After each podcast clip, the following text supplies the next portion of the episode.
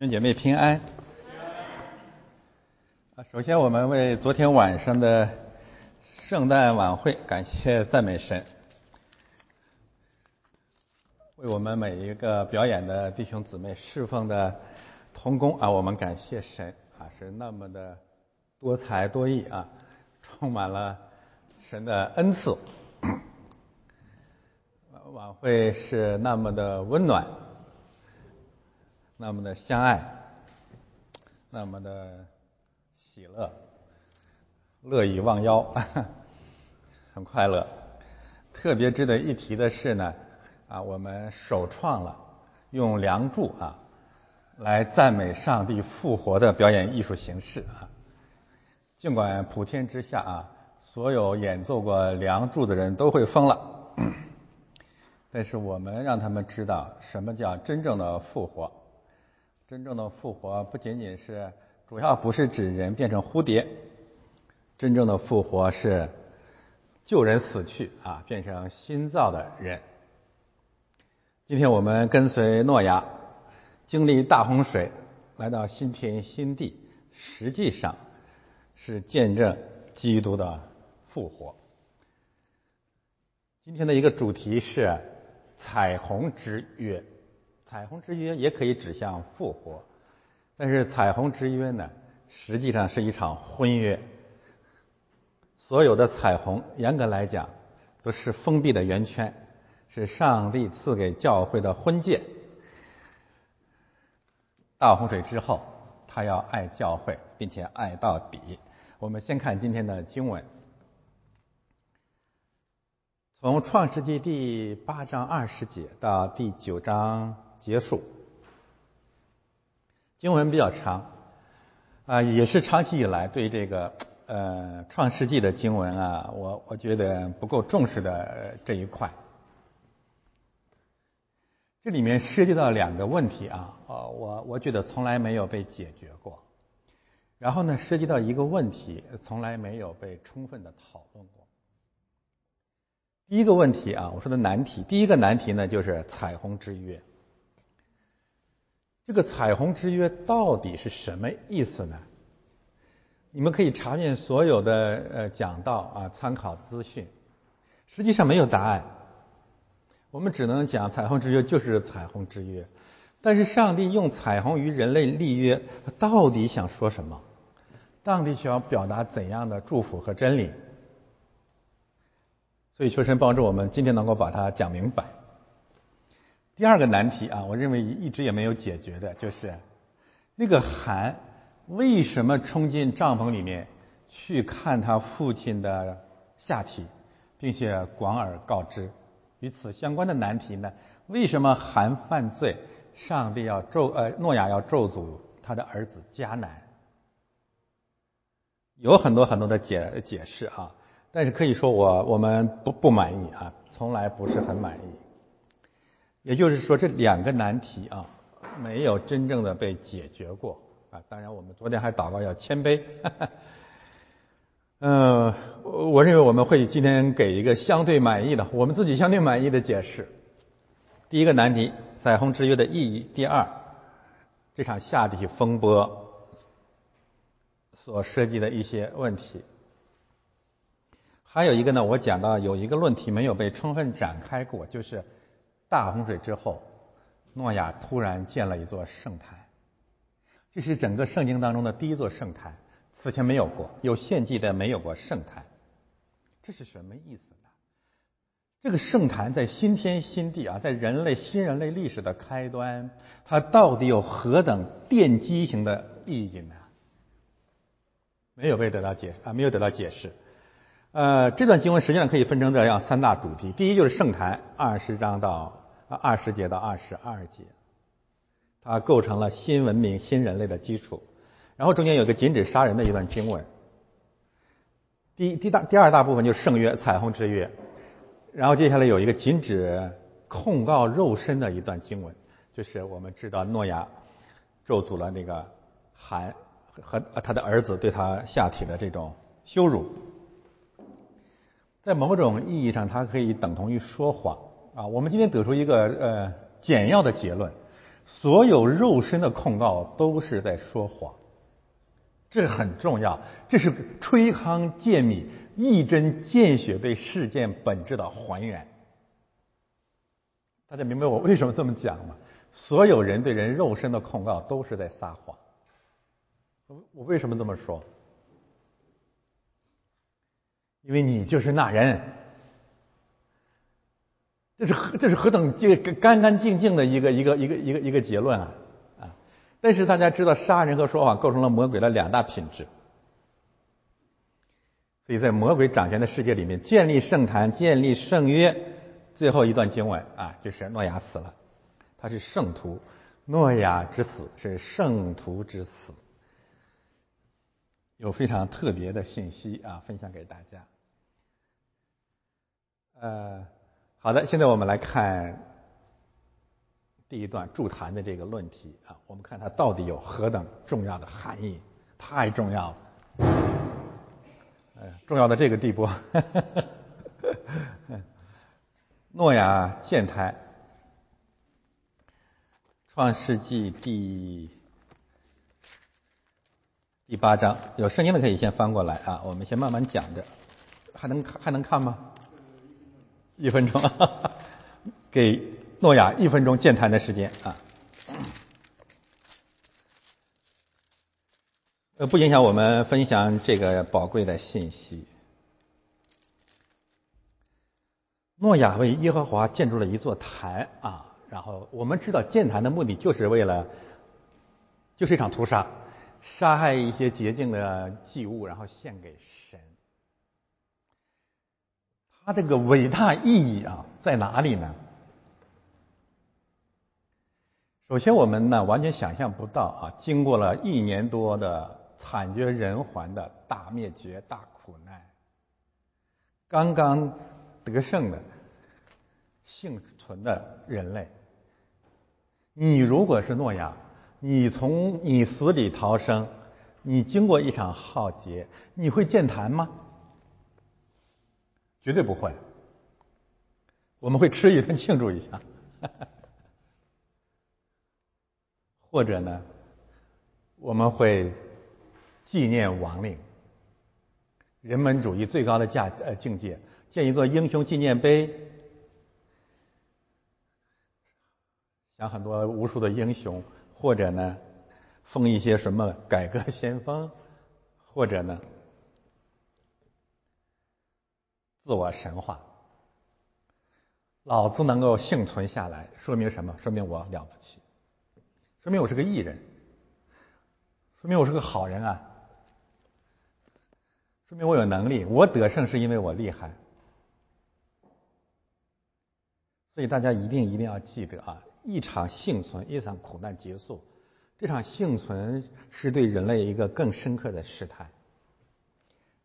人类有如果不健谈的话，人类有可能比大洪水之前的人类更邪恶、更疯狂、更败坏。我们可以看见无神论的世界啊，一场胜利之后，一个新的政权会更加更加的败坏，更加的不可一世。但是我们做梦也没有想到，诺亚上岸之后，首先就是健谈。这太伟大了，这个这个真理太宝贵了。这不仅仅是啊政治历史当中给我们看见的一些嗯呃真理啊，个人也一样。你我们都是从各种洪水当中上来的人。我第一次拿到这个大学的录取通知书，我没有想到建坛，感恩还是有的吧。谢谢父母这么多年的养育。谢谢老师的教导，从来没有想过去感谢上帝。你们刚刚拿到了移民的那个通知，你们想过建坛吗？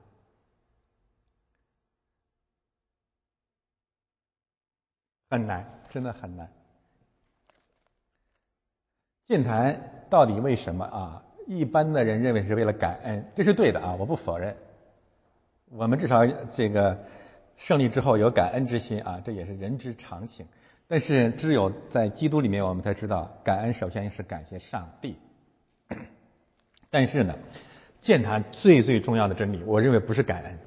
如果剑谈杀害寄生是预表耶稣基督的献祭的话，那么剑谈献祭最核心的真理是认罪、接受赦罪。但是悖谬在什么地方呢？我是幸存者，上帝也说我是异人，我凭什么认罪呢？这是诺亚的问题啊！我们还原一下事情的真相。首先，我们一定要记得，诺亚认罪绝对不是属灵表演，他不需要，他给他演给谁看呢？诺亚从这个船上上来建台，首先一一个幸存者，一个艺人，一个胜利者，首先向上帝认罪，代表他自己，代表所有幸存的人类向上帝认罪，他一定是真实的。那么第二点，他如何知道自己是个罪人呢？我自己的看见就是，这一年多的时间，方舟上的生活，让诺亚深刻的看见了自己是何等的罪人，看见了他身边的这七个人是何等的罪人。也许以前他没有这样的发现，上帝把动物都交托给他了，在这一年多时间里，在管理、照顾、完成上帝的使命的过程当中。我在想，诺亚可能千方千万次都萌生个念念头，少了翅膀。有很多地方做的不不够周周全。那不仅如此，我觉得更容易知道自己是罪人的，知道人是罪人的经历是什么？那就是一家八口住在一块儿。天呐，你那个时候才真正的明白，圣经为什么说人是罪人。那以前还好啊，你这个两口子，特别是很多这个移民啊，更容易信基督，倒是有可能的。因为你在中国，大家还有各自自由的空间。你到了加拿大了，到了移民了，就把你装到方舟里了，像沙丁鱼一样给你两个人压缩了空间，天天在一块儿，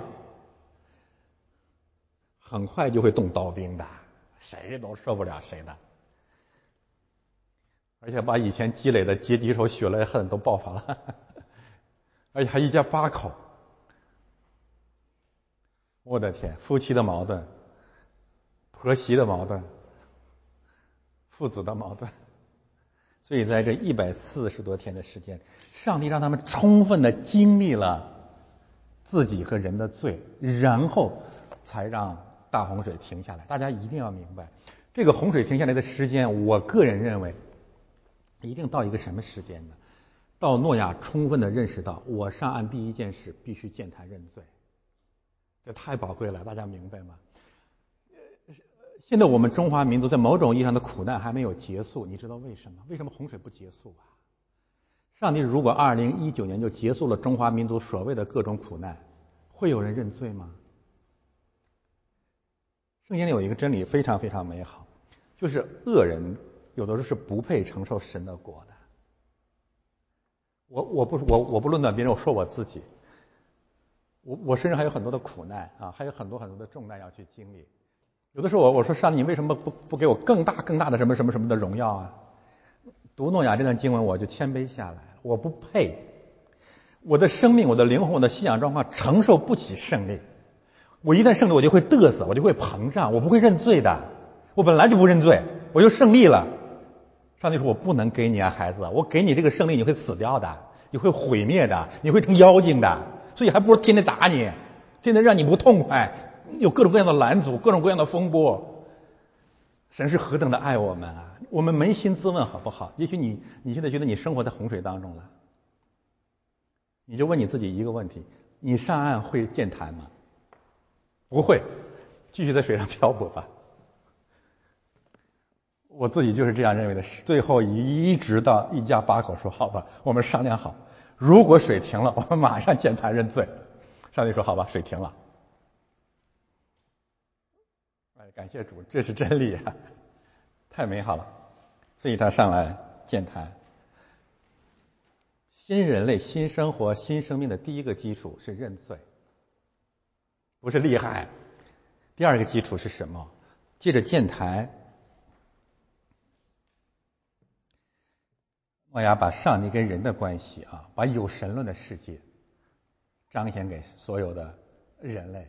这个世界上帝掌权，我们只敬拜上帝，所以我们真的要好好想一想，如果没有圣坛，我们不仅不会结束苦难，也不会承受接下来的祝福。你看啊。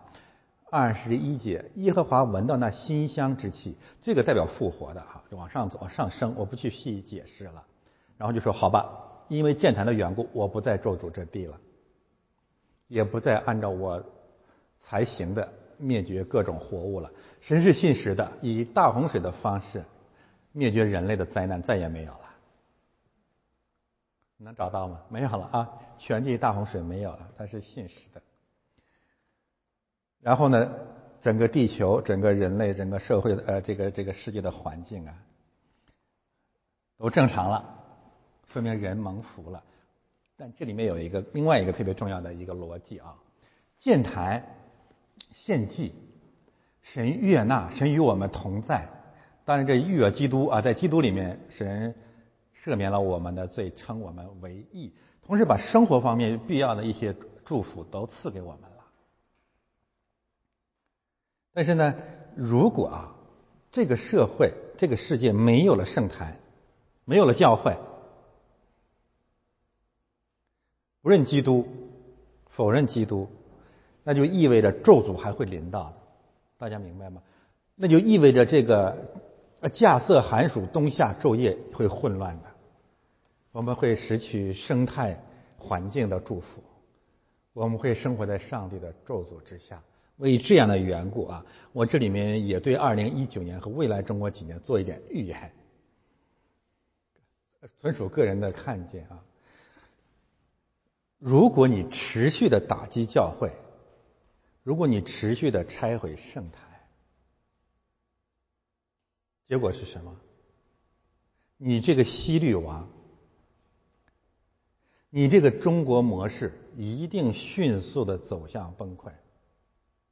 我们不用从经济学的角度看，我们也不从政治学的角度谈，我们从神学的角度，比任何人都能够给出中国二零一八年以后的岁月，一定如此，不然神就不是神了。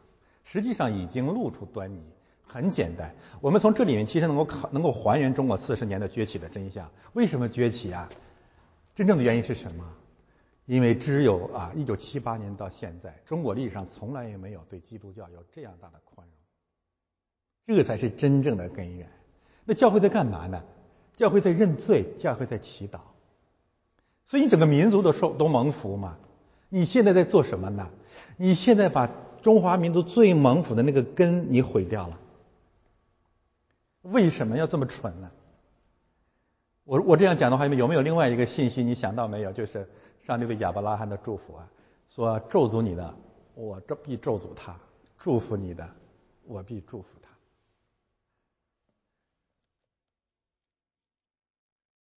那也为这样的缘故，如果我们真的对我们的呃呃种族有有所关爱的话，不顾一切的坚坚持圣坛的生活，我们自己蒙福，也更多的国人也会蒙福啊。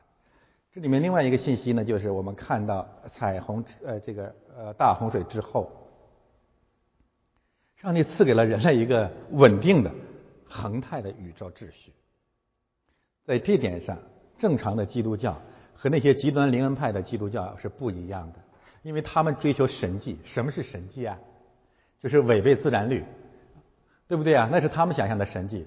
太阳明天从北边出来，哎，有上帝。我告诉大家啊，我们正经的、正常的基督教，我们正常的基督徒，要为一个真正的、最伟大的神迹感恩上帝。这个最伟大的神迹是什么？那就是没有他们的那个神迹的神迹。唯有上帝，感谢上帝没让稼穑寒暑冬夏昼夜颠颠三倒四，人类真是被惯坏了。你想没想，这是何等大的恩典呐！这个宇宙的秩序如此的稳定，你怎么不为这种神迹感恩呐？你天天在这享入非非。你不用说太阳从啊，如就不用说太阳天天从东边出来，它有一天从西边出来，这个地球就崩崩溃了，你知道吗？你好不容易建一房子面朝南，明年改吧。我们为什么活得这么的幸福呢？实际上，在每个人心里真的都有信仰，因为你相信这一套不会变。哎，可惜我们真的愚昧，我们我我们的灵死了，不再去感感恩上帝啊。所以要回到创世纪，才知道这一切是上帝借着诺亚建坛赐给我们最伟大的神迹。这个神迹直到永永远远到基督再回来啊！好的，翻到下面吧。这里面有一些有呃，因为接着接着前文啊，献祭宣告了上帝的赐福。呃，这里面有几个问题，就是大洪水之后，第二节到第三节，我们会看到什么呢？就是他把。大洪水之前，刚刚创造人类的时候的那个使命又重申了一遍，就是人类还是要管理动物。上帝不会因为一场大洪水就降低他对人的标准。我们我们已经谈过了，管理自然界和动物到底是什么意思？那彰显着神的形象、责任、爱。我不认为这里面所谓的什么动物的惊恐啊。呃，是到大洪水之后，人跟动物的关系恶变了。我我不这样看，它不过是进一步的在重申人跟动物之间的管理关系，要重建神的形象。然后第五节啊到第六节呢，他特别的谈到了什么呢？谈到了新时代啊，一定要汲取那个世代灭亡的教训，就是强暴，就是人杀人。上帝禁止人杀人，给出了一个最伟大的根据，就是因为人是按照神的形象造的。这里面有个实践性很强的问题，那就是你要回到这里啊，特别是那句话说：“犯流人血的，他的血也必被人所流。”所以严格来讲，基督教不应该反对废除死刑，是这个逻辑吧？但你不能乱杀。应该把这个死刑的权柄啊控制在合法的政府的手下，所以总的总的来说，我还是赞成美国的社会制度安排啊，没有那么高调，还是有死刑，但是死刑一定要慎用。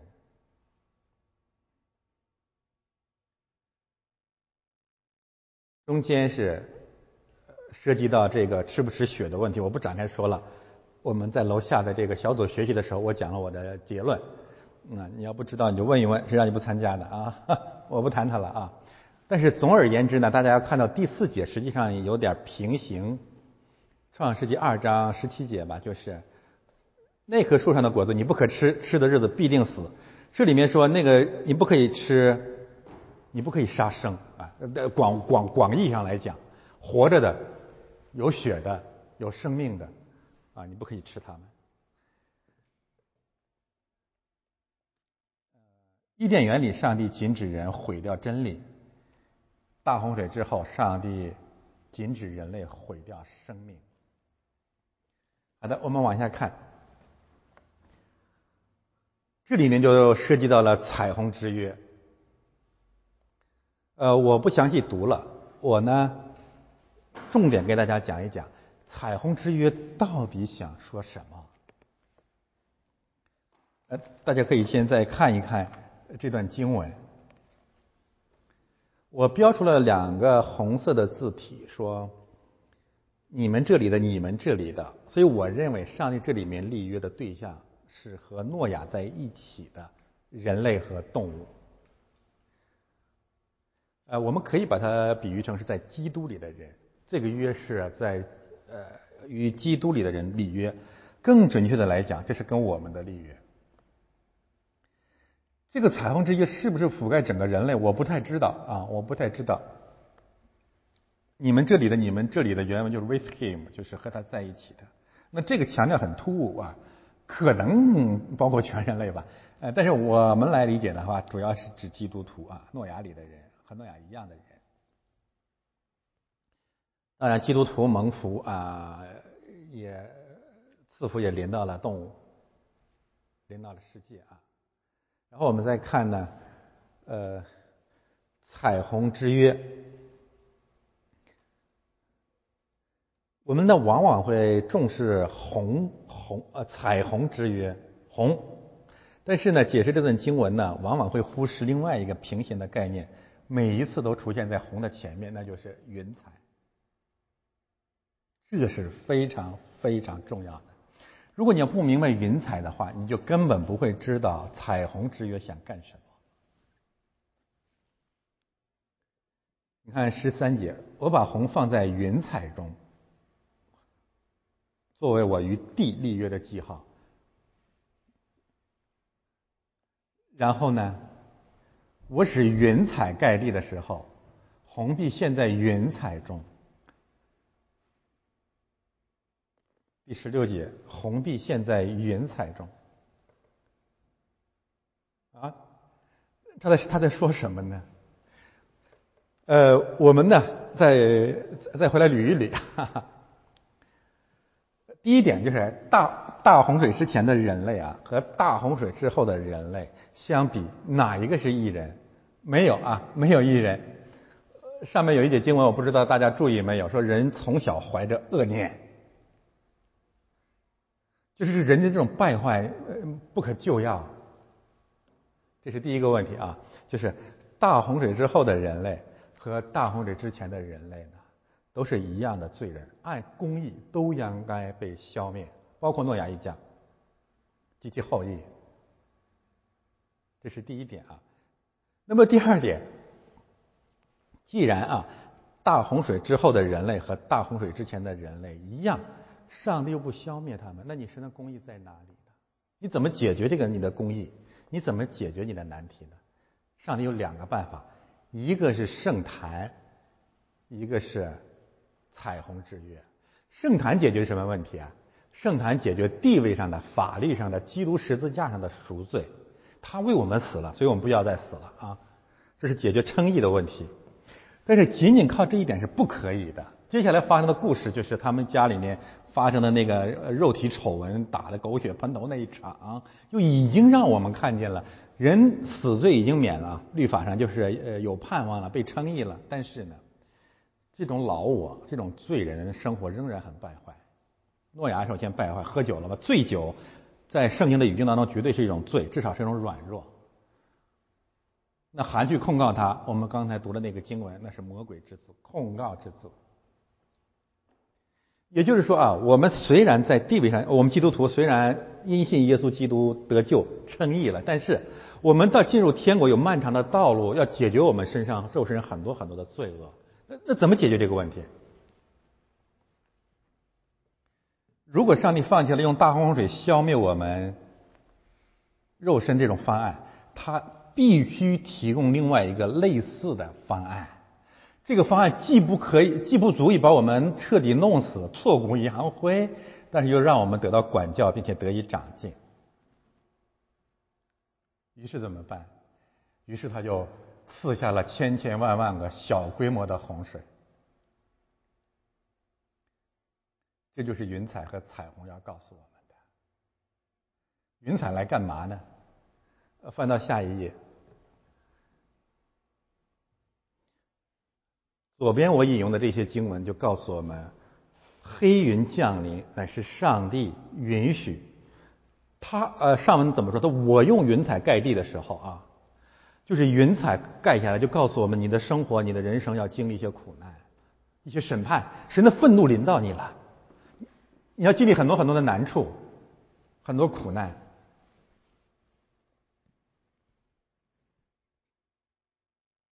这些经文都在告诉我们两大事实：第一，很多苦难是以神赐给、是给我们的，神加给我们的。比如像诺亚、像约伯。神对那个魔鬼说：“你用黑云遮盖他，云彩就代表黑暗临到你了，死因的幽谷临到你了。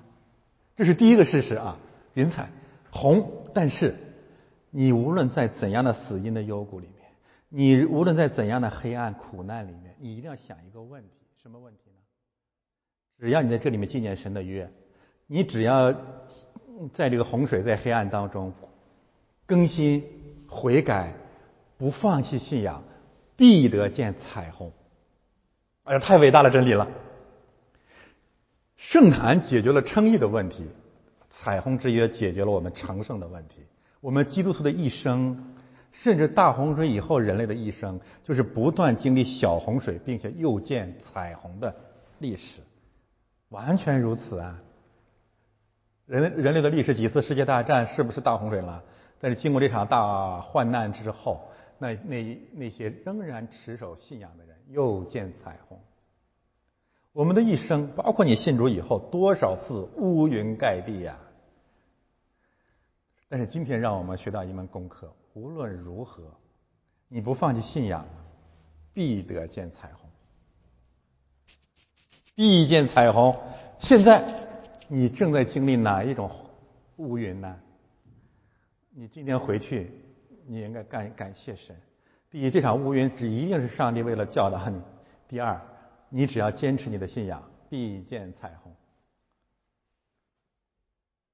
如果没有这个制度安排啊，大洪水之后的人类那怎么办呢？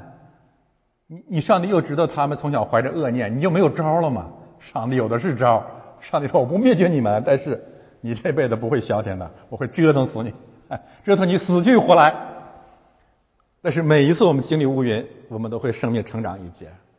这才是彩虹之约要告诉我们的伟大的真理。二零一八年年底，加拿大的历史上啊，我个人认为，他从来也没有经历过如此的黑暗的时光。自从这个这块土地有国家以来，从来也没有遭遇过像中国这样的流氓国家，就这样的抓捕你的公民。但是我想劝勉所有加拿大人、加拿大公民，我们都是加拿大公民，这是神管教我们，不要怪人家流氓。为什么？往上翻，往上翻，翻到第一页，再往上。你看那些加拿大人多贱呐，多无耻啊，多无聊啊！我为二零一八年加拿大遭遇的乌云滚滚、各种羞辱感谢赞美神，早就该打你的屁股了，让你知道你离上帝的圣洁太远了。你去拜偶像，你去淫乱，你去为了点钱财，你去交易。怎么管你呀？说不听啊！教会呼喊不听啊！连牧师也跑过去去行淫呐！怎么办？咣咣咣，三个大耳光，一个比一个响亮。该打，活该呀！那你说这个对是个上帝的子民，对所谓基督教的国家，你怎么办呢？你天天让他这个是岁月静好，天天蓝天白云，雪雁飞来飞去。啊，我我我那这个这个沃野千里，碧海青天，这个民族早晚会灭亡的。所以啊，上帝所爱的百姓，一段时间里面一定让他们经历乌云，必须的。这不是上帝矫情，是我们这个人从小怀着恶念的人没有办法。上帝说：“好吧，必有云彩盖地的时候。”但是到今天，不要绝望。在这样黑暗的年底，岁末年初，如果加拿大人真的披麻蒙灰，必见彩虹。好吧，我们看第三个大问题。这是第三个问题啊，就涉及到了这场公案了。当然，这场公案也让我们看见人真的是罪人。除方舟诺亚的儿子是闪、含、雅弗，含是迦南。的父亲，这是诺亚的三个儿子，他们的后裔分散在全地。诺亚做起农夫来，栽了一个葡萄园。呃，我以前啊，大家可能有印象，就是接下来第九章十九到二十九啊，二十一到二十九节，我讲过好多次了，实际上，对吧？就是怎么揭露人家性丑闻啊，揭露下体啊，从多呃多次多方的在讲那段经文。我今天呢，不再重点讲那些道理了啊，特别在咱们这个教会啊，我我们已经讲过很多次。但是我今天重点的要解决我开始提出那个两个难题。第一，韩为什么要揭露他父亲的肉身？第二，为什么韩犯罪？诺亚咒诅他的儿子迦南，关于迦南什么事儿？要解决这个两个问题呢，我们一定要把十八和二十节与后面的经文连接成为一个单元，并且把这三节经文看成是后面故事的前提和根据。我们一定要对圣经有足够的信心，就是所谓所有的难题，圣经早就告诉你了，真的只是因为我们瞎眼。也就是说，我刚才提出的两个问题都在这些经文里面的，但是在教会的传统当中，我们完全看不见。我们先看啊，第十八节，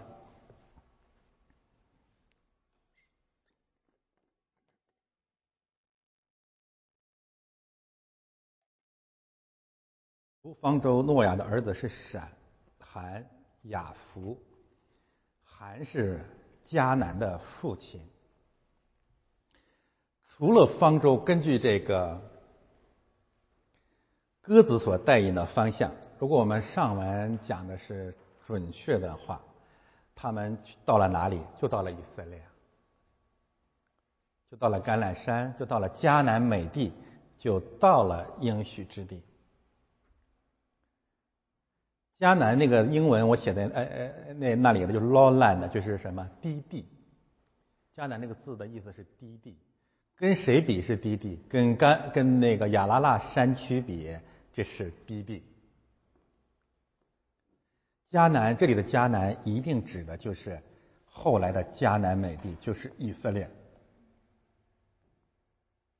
不仅如此啊，这里面有两个相关的问题。第一呢，就是韩已经生了迦南，这应该是过了很多年了啊，因为韩有四个孩子，迦南是他最小的儿子了。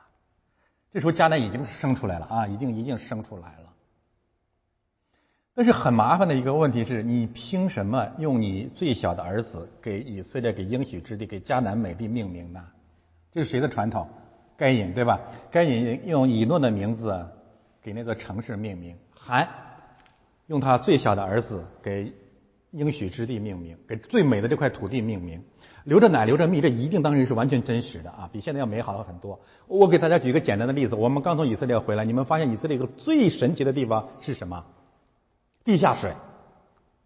你做梦想不到，那个沙漠覆盖的国度有极其充分的地下水。以色列的供水百分之七十五来自地下。那为什么？因为以前的是一个沃野良田的地方啊。哦，这只是一个见证。所以啊。韩上岸以后，首先用他的小儿子的名字给最美好的土地，给人类的第一个基地、生存基地，给人类永远的应许之地命名。命名什么意思？这是我的，这很重要啊。那不仅如此，父亲那个词啊，大家如果回溯一下《创世纪》一到第九章。其实没有这么讲家谱的，对吗？怎么讲家谱？谁生谁，谁生谁，又活了多少年，谁又生谁，这是家谱。但是讲谁是谁的父亲的时候，只出现过，此前出现过三次。那他在讲什么呢？我翻过来给大家读啊，呃，二章二十四节就算了啊，离开父母那个父亲那是正常的。第四节二十到二十一节，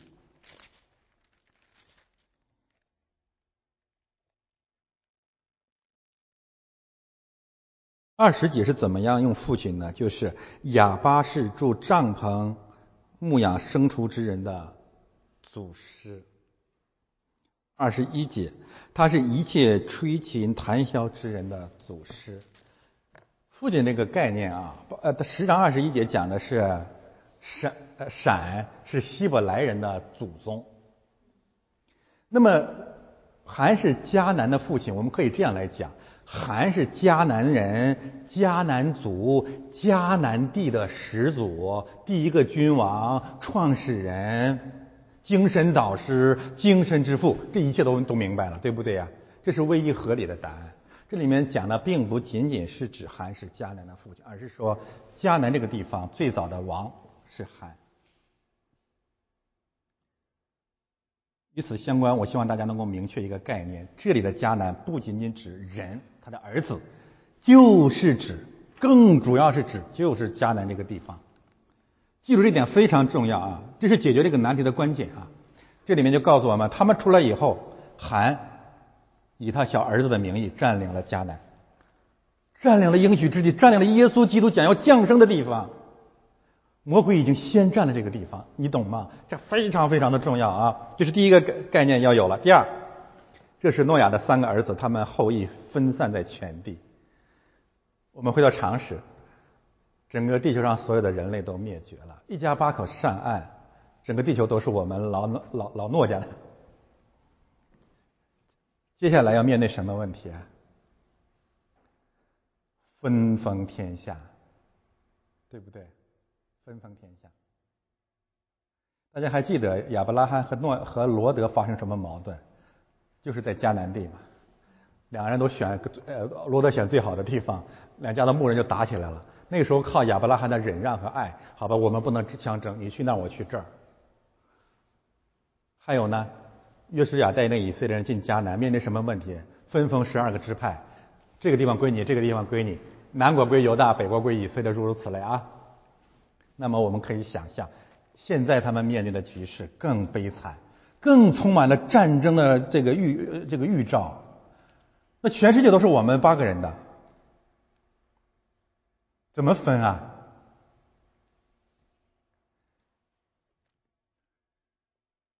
根据创世纪第十一章，我们知道他们想不想分啊？他们不想分。他们为什么要建加呃巴别塔？这是韩族人干的吧？至少是他们领头吧？他们不想分散，他们为什么不想分散？我告诉大家一个特别重要的原因，因为在在世界范围内，从因为那个时代的人，我相信都有属灵上的智慧，就是迦南地这个地方啊，太重要了。得迦南者得天下，类似这个概念吧。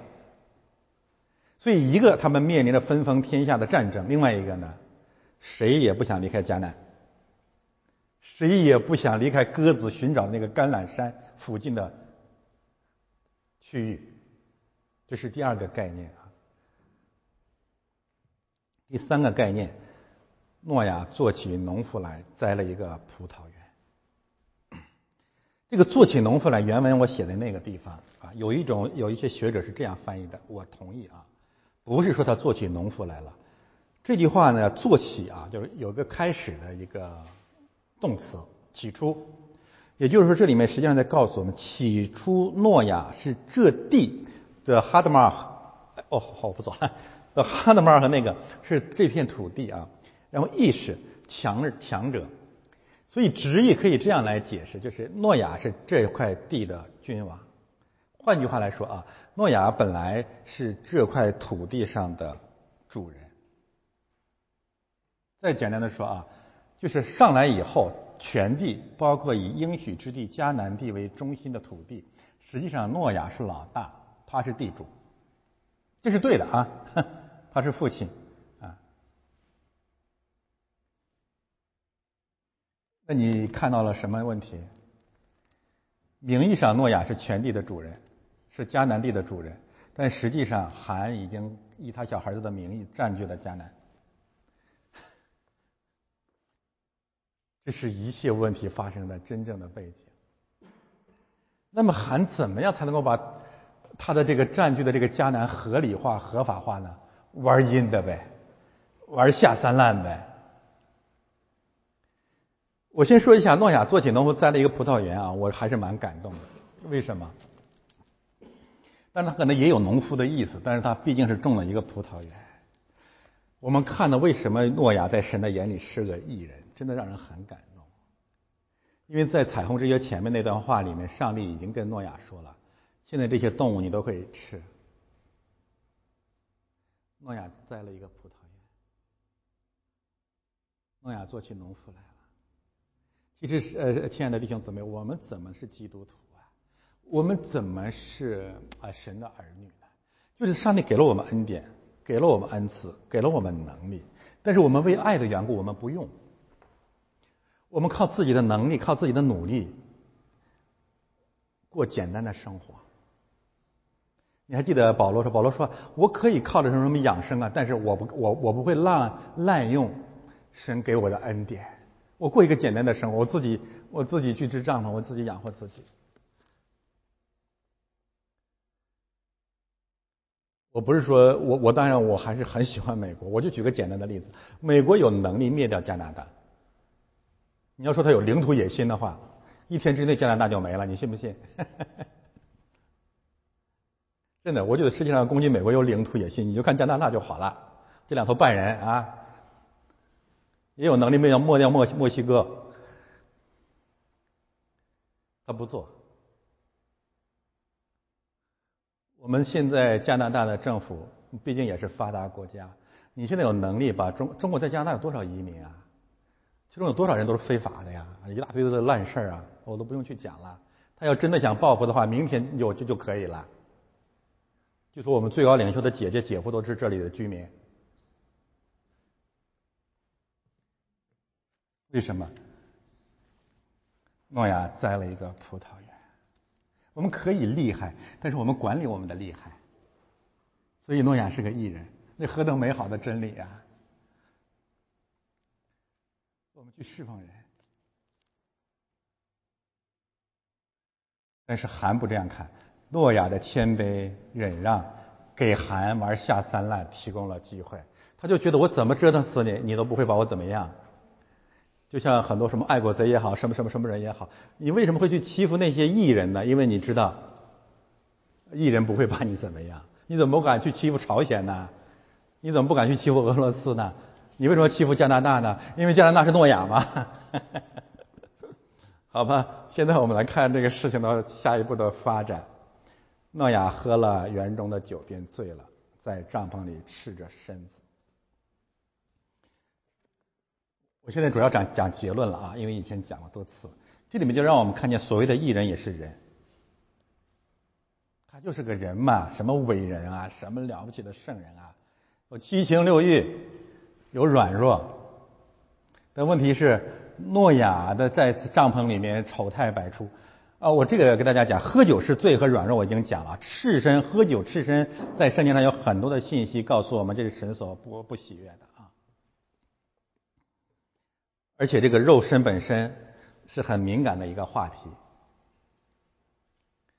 是被羞辱、被凌辱、被践踏，经常啊人类喜闻乐见的一种方式，一个项目性丑闻。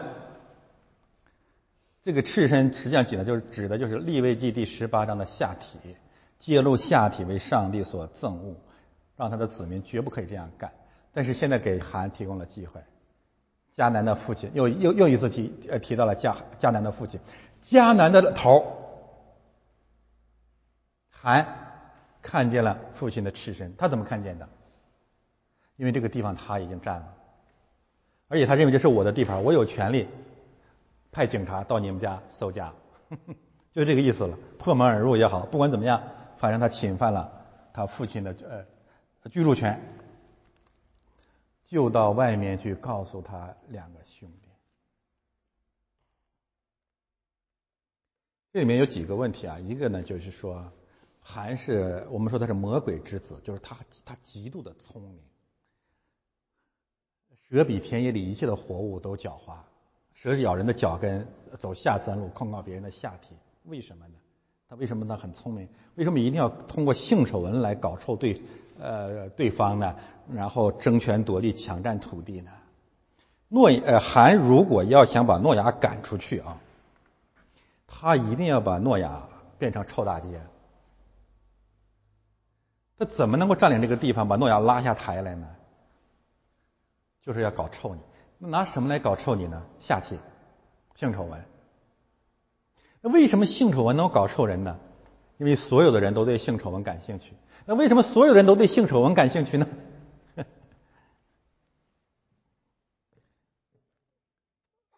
我讲个很多很多的答案，呃，大家自己琢磨吧。不管怎么样，韩真的是很聪明，但是他不是为了公益，不是为了爱，不是为了圣洁啊。他就是为了通过这种形形式，彻底的搞掉诺亚，然后让迦南美地完全成为他的掌囊中之物。但是啊，还还面临一个问题，就是我把诺亚搞到搞臭了，我把诺亚搞掉了，那这块地方就顺理成章能成为我的吗？不会呀，因为上面还有俩哥呢，还有个闪和雅夫，对不对呀？而且在神的眼里，闪是异人嘛。所以你知道这韩有多聪明？他为什么没有，呃，这这个直接啊，就自己站在那里就是打击嘲笑诺亚，反而到外边去告诉他俩兄弟呢？为什么？他想挑拨闪和雅弗与诺亚的战争，他好从中渔猎。四个男人嘛，《四国演义》。如果闪和雅弗上当了，自以为比他父亲圣洁了、属灵了，起来与诺亚征战了，那意味着什么？包括迦南美地，包括人类所有的沃野良田，你们、你们、你们爷仨打去，这都是我的。我不知道谁说说说说人牧师，你就像一个侦探啊，把用着圣经把人的皮都剥光了。不是我聪明啊，这这是我觉得这是符合常识的，所以他去告诉闪和雅夫，这是神的怜悯，亲爱的弟兄姊妹。现在啊，原来我们是我我我们是诺亚，我们是软弱的，我们有肉身的短处被人抓住了。第二。我们是寒，我们也很卑鄙，我们想利用别人的软弱上位。但是第三，我们看到了，现在我们是闪和雅夫。当有一个人跟你打电话，跟你联系，或者怎么暴露了另外一个人的隐私，你知道你陷入了何等可怕的试探当中？他爱你吗？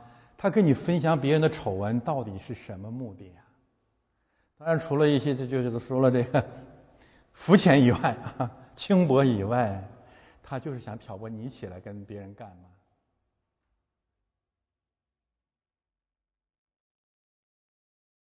爆料吗？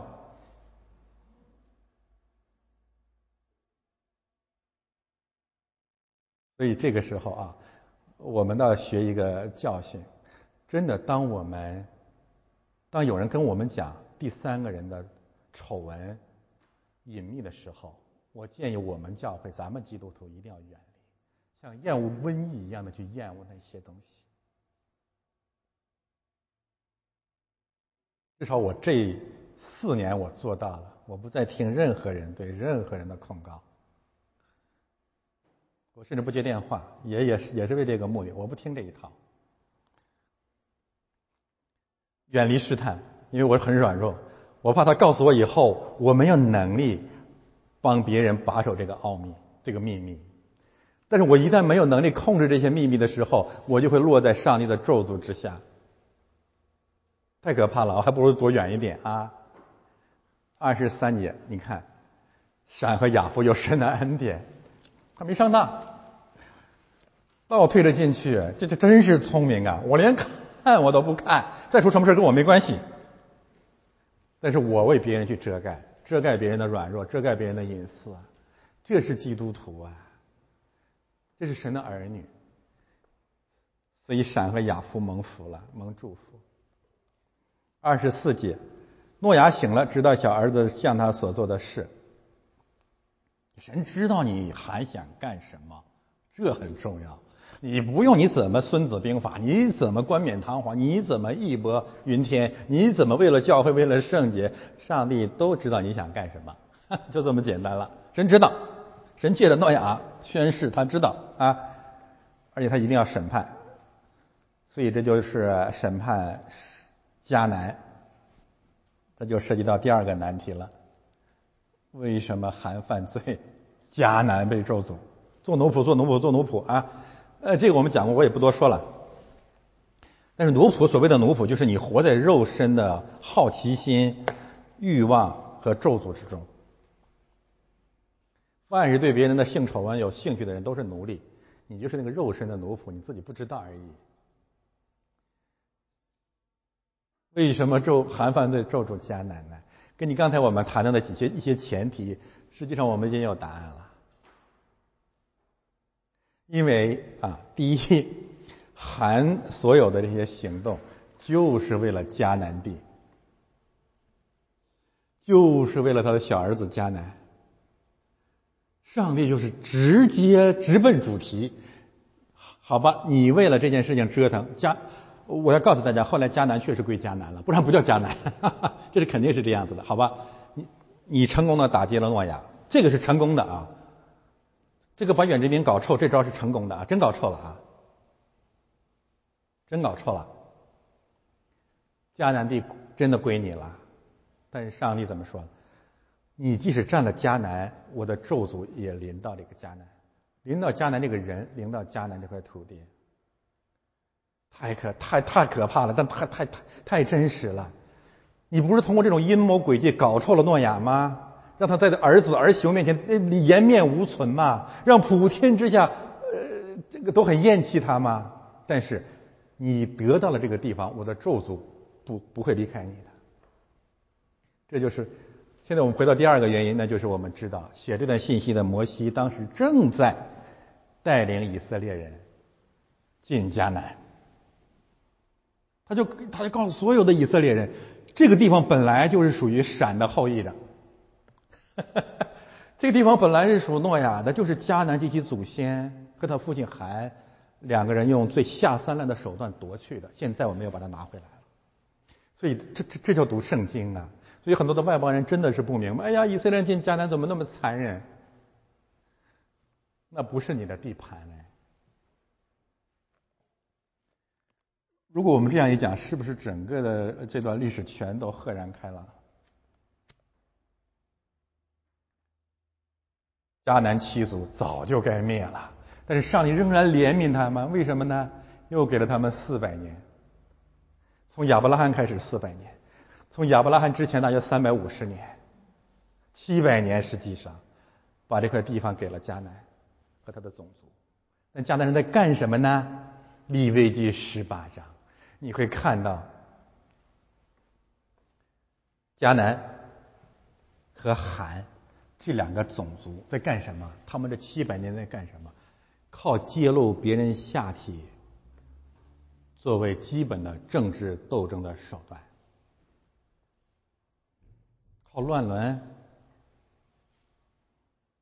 建立自己的宗教信仰，《立位记》第十八章，大家一定要读《立位记》第十八章，你才知道我们在说什么，你才知道上帝为什么最后让以色列人彻底消灭所有的迦南人。当然，他没有灭光，他没有灭绝。在韩和迦南啊，在旧约的语境之下呢。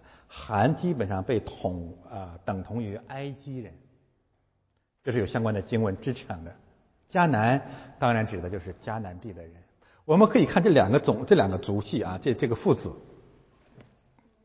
他们的这个种族在一件事情上是一样的，是什么呢？那就是对性，特别是变态的性，特别是性丑闻，有极其发达的好奇心和欲望，他们就为这个活着的。我举几个例子，大家就知道了。一个是埃及人，一个是迦南人。最早抢人家亚伯拉罕老婆的是谁呀？埃及的法老。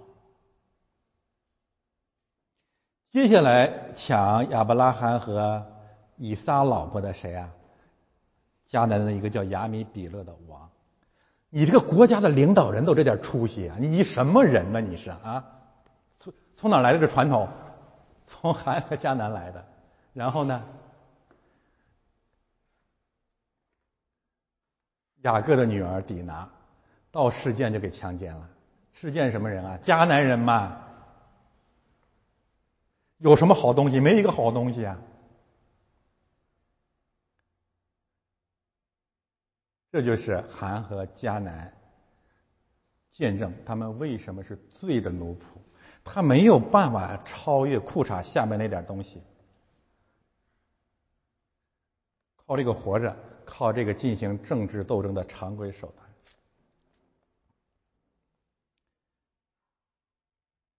我们翻到最后，那和我们有什么关联呢？啊，这有有有一个结尾，我我讲一讲。最后两这这这这两节经文啊，洪水以后，诺亚又活了三百五十岁。三百五十年，总共是九百五十岁就死了。我自己读到啊《创世纪》第九章最后这两节经文啊，我我心里还是很苍凉，非常苍凉。为什么呢？我们看一下啊，呃，大洪水之后呢，上帝是赐给诺亚，包括诺亚和他的儿子说：“你们要生养众多，遍满了地，对吗？”但是诺亚啊，大洪水之后，我们发现他实际上没有不没有没有儿女了，他就是生到寒就不再生了。我为什么这么说呢？我们再看第五章啊，就是怎么讲这个赛特的一族的家谱的，基本上这个这个模式，就谁谁生谁之后又活了多少年，又生儿育女，都是这个格局啊。但是到了诺亚，我们发现戛然而止，诺亚生了。闪、含和雅弗翻到上面去，诺亚又活了，呃，不不不，不是这个，呃，翻到下面，哎，诺亚又活了三百五十年，诺亚又生儿养女没有？没有，为什么呢？但这纯粹是我自己个人的一个领受。如果诺亚余生啊，三百呃九百五十岁，三百五十年，啊，我的数学对不对啊？是不是超过了三分之一的时间啊？超过了诺亚三分之一的时间是在这场性丑闻事件发生之后。那这三百五十年啊，那从某种意义上来讲，是诺亚灵性生命应该是最辉煌的时期。当然，你可能会把 腰扭伤，因为年龄大了。但那个时候讲圣经啊，讲讲讲什么，真的是到了炉火纯青的地步了。但是魔鬼毁了他，这是我的看见。第一，他的生命没有那么旺盛了，不再生儿育女。第二，如果这三百五十年诺亚还有所属灵的成就，一定会记载在圣经上，对吗？因为那谁与谁同行，神就把他提去了。到诺亚三百五十年，除了这个年龄两干巴巴的数字放在那里，诺亚在神那里是。一无所成，这说明什么呢？我自己觉得有两个事实啊。第一呢，就是这场性丑闻真的毁了诺亚，毁了他对人的信心，毁了他的亲亲呃家家庭关系。我们看魔鬼最早拆毁的是夫妻关系，亚当和夏娃。接下来，魔鬼拆毁了兄弟关系，该隐和亚伯。现在，魔鬼毁了父子关系。这种痛有多痛？你最近的人是你的小儿子，哎，他到处去告你啊。我再想想郭德纲，郭德纲为什么有时候采访会流眼泪？他的徒弟恨不得用什么丑闻弄死他。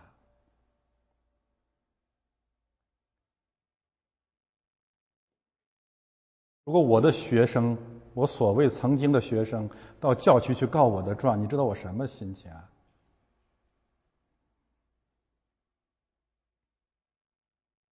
致命的一击啊，让诺亚彻底的崩溃了。他的咒诅，你可以看到他那种苍凉、那种愤怒、那种绝望。这种咒诅当然有人性的东西在里面啊，背后有神的旨意，另当别论。所以我觉得这件事情真的毁了诺亚。我再打一个不是很恰当，但也是很相似的例子。我可以告诉大家，那位叫远弟兄的传道人，实际上过去两年的事情基本上毁了这个人的家释放。不管他怎么着补，带着太太怎么在人前呃表现他们的得胜和恩爱，但是那骨子里面的那种苦，那种痛。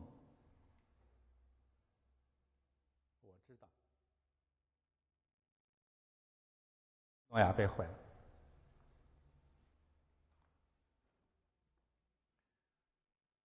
第二个事实啊，我也看到的第二个事实是什么？那就是神的仆人圣徒啊，在他们去上帝之前的一段岁月里面，一定在人间走到了绝境，走到了绝路。不是说一定要苦哈哈什么的。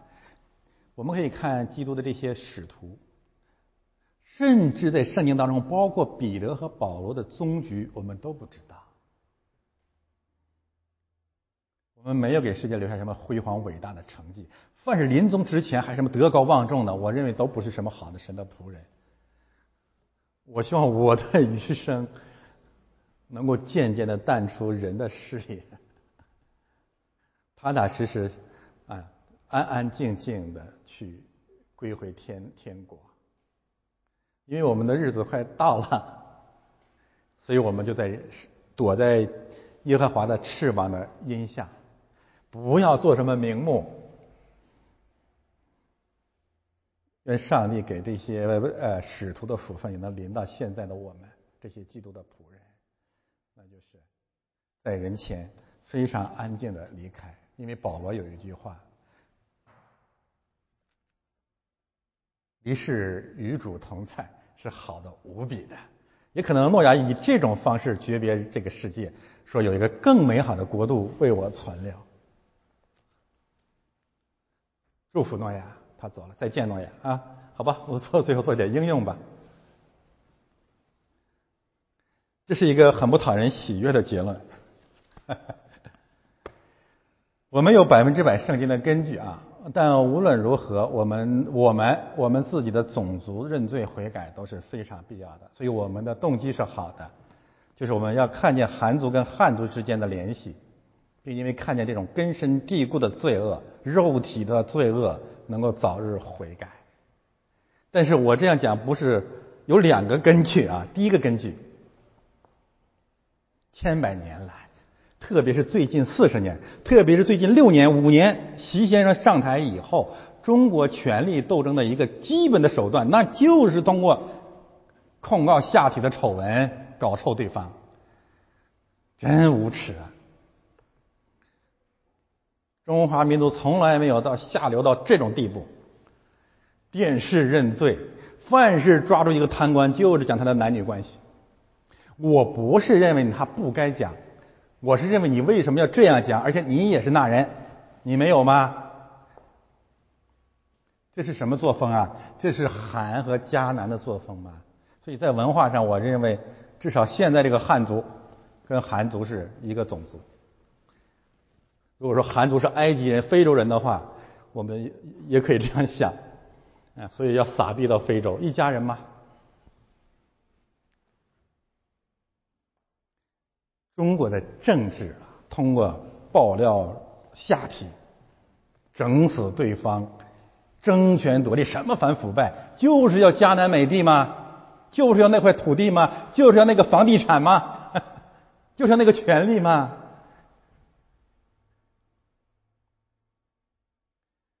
但是这个政治对社会民风的败坏具有示范效应，于是来出啊这个东方红太阳升，中国出了一个郭文贵。你不是要弄别人的下体吗？老子弄一个更狠的。过去两年 沸沸扬扬的爆料革命，你这上哪说理去？所以我我说这个我我还是认为他首先是正义的，为什么呀？因为就是你那个下三滥赢得了这种下三滥的惩罚吗？你你这个中纪委，你天天在搞什么？不就在搞这一套吗？但是不仅如此，除了在政治社会以外，在教会也他妈，sorry，这这这段剪去别播啊，在教会也是这一套。为说说说明了什么？就是华人教会汉族人真的是汉族人。第二一个就是文字上的根据。现在我让大家看一看，这个甲骨文我没有找到这个汉族的汉字啊，可能是没有。金文，这个是汉族的汉，大家仔细看，这是水，这是大洪水对吧？然后你可以看这是大洪水上的船，诺亚方舟。然后呢，你看这边啊，这实际上是大洪水岸上之后呢，这你可以看到，这是啊剑坛火剑坛西乡的献祭。大洪水之后，剑坛献祭。这边那个字就是汉韩的希伯来文的百分之百一样的写法。为什么呢？你们可能会觉得啊，这个这个字母 hat 不太像这个。最早这个 hat 的写法是这个样子的。所以这就是说，大洪水之后的建坛，韩伟大领袖韩带领人民永远向前。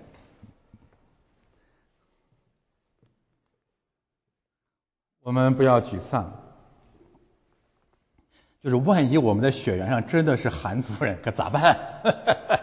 没关系，因为上帝的儿子圣诞，上帝的儿子来到这个世界，废弃了一切对所有种族的咒诅。犯在基督里的都得自由，无论你是韩族人、亚夫亚夫族的人、闪族的人，只要你信耶稣基督，都可以成为新造的人，因为神爱世人，甚至将他的独生子赐给了我们，叫一切信他的不至灭亡，反得永生。我们一起来祷告。天父，感谢赞美你啊！谢谢你今天在你儿子降生的日子里面，再一次的爱了我们。愿主你的彩虹之约成为我们教会每一个人、每个弟兄姐妹的祝福。